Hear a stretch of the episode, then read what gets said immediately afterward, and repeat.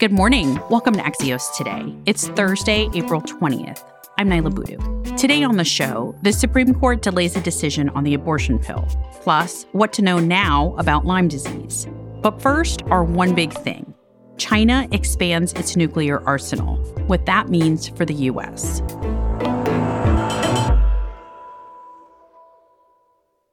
China is expanding its nuclear power and is on track to become an atomic superpower alongside the United States and Russia. Right now, China has about 400 nuclear warheads. That's according to the Federation of American Scientists. But the Pentagon estimates China will roughly quadruple its stockpile by 2035. Axios' Dave Lawler is here with what China's nuclear power will mean for the rest of the world. Hey, Dave. Hi, Niala. Dave, Chinese President Xi Jinping seems determined to expand his country's nuclear arsenal. What exactly have they been doing? Yes, yeah, so this is not just a case of making more warheads, which they are doing. They're also building more advanced nuclear submarines, building new nuclear silos, building more mobile launch vehicles. So basically, this is across the board nuclear advancement. China has up to now been a much smaller nuclear power than the US and Russia.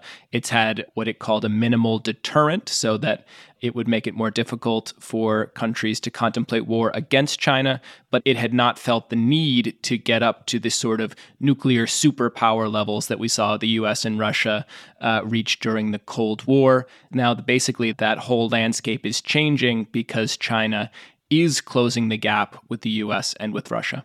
And is Russia helping China do that? They are. So, this actually uh, came up from the New York Times. There's this new nuclear reactor from China that could really help them ramp up their nuclear material.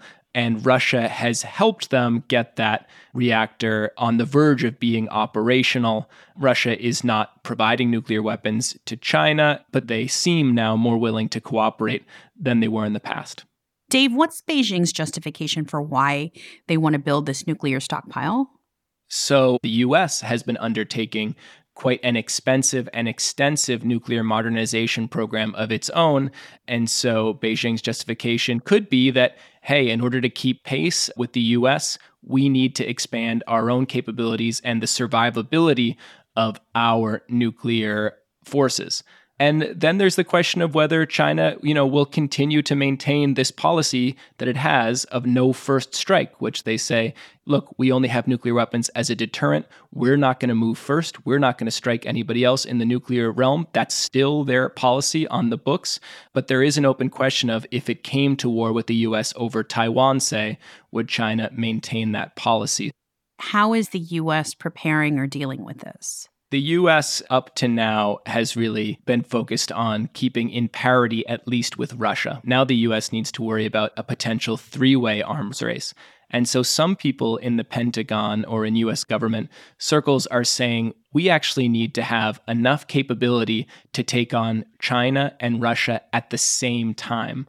So some experts fear this kind of unstoppable three way arms race in which all of them feel like they need to keep building more warheads to stay ahead of the other. And then that just becomes a self perpetuating cycle.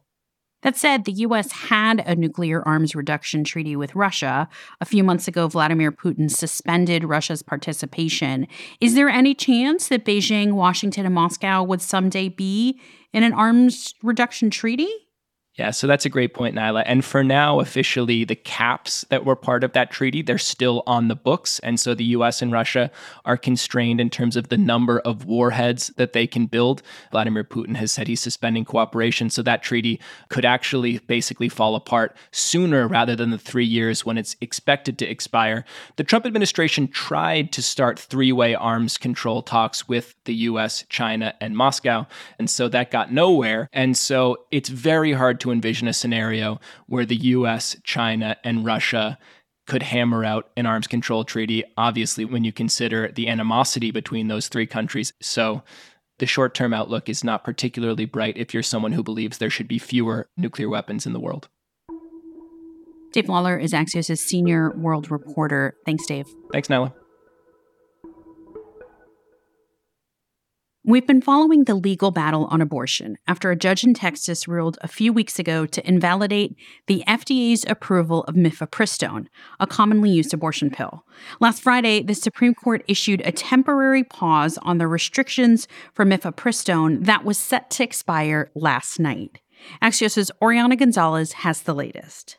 So, the Supreme Court yesterday extended a freeze on lower court rulings that put restrictions on the widely used abortion pill mifepristone. Justice Samuel Alito's order extended last week's stay until 11:59 p.m. on Friday to give the justices uh, more time to review the case. That means, Niala, that until at least Friday, access to mifepristone remains unchanged, and the restrictions, which you know includes prohibiting the use of telemedicine to get mifepristone, will not take effect for at least two more days. Just like last week's order, I just want to make it very clear that this is not a final decision from the court, and it's very, very likely that another ruling or order will be issued by Friday on what happens next.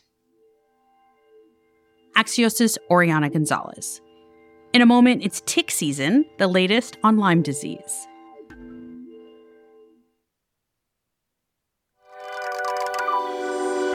Welcome back to Axios today. I'm Niala Boodhoo. Spring means tick season, which, thanks to global warming, is happening earlier and earlier. And that means everyone needs to be on the lookout for Lyme disease. Last week, Moderna announced it's developing a vaccine against the illness. Other companies like Pfizer are also working on a Lyme disease vaccine. Here for an update is emergency physician and professor of health policy and management at George Washington University, Leana Wen. Hi, Dr. Wen. Welcome back to Axios today. Thank you so much. Great to join you again. First of all, how serious is Lyme disease? Untreated Lyme disease can be very serious. In the initial phase, someone could have fever, headache, a rash. That's not so much of an issue. These are common viral symptoms. The problem is long term consequences. In the weeks to months or even years following someone getting Lyme disease, and some individuals develop debilitating symptoms that really impact their lives of dizziness, shortness of breath, nerve pain, fatigue. And so it's those types of long term symptoms that we are the most concerned about when it comes to trying to prevent Lyme. Why are we seeing cases rising? It's a very good question. There was a, um, a, study from Fair Health that found that between 2007 and 2021, Lyme diagnoses rose 357% in rural regions and 65% even in urban areas. And it's thought that it's probably a combination of two things. One is climate change, which is making areas that are cold more hospitable to ticks, which are the vector that transmits Lyme. And the other reason is the increasing encroachment of human development that's near forested animal habitats because the other animal involved in this is the deer. And so, as you have humans and animals live closer together, that could also result in an increase in these vector borne diseases.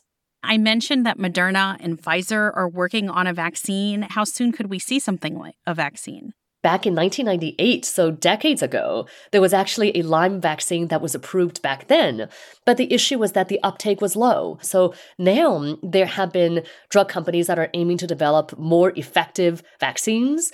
And while we still need to keep on emphasizing early treatment and prevention of tick bites, having a vaccine available as an additional tool will also really help individuals, especially those at higher risk for Lyme disease.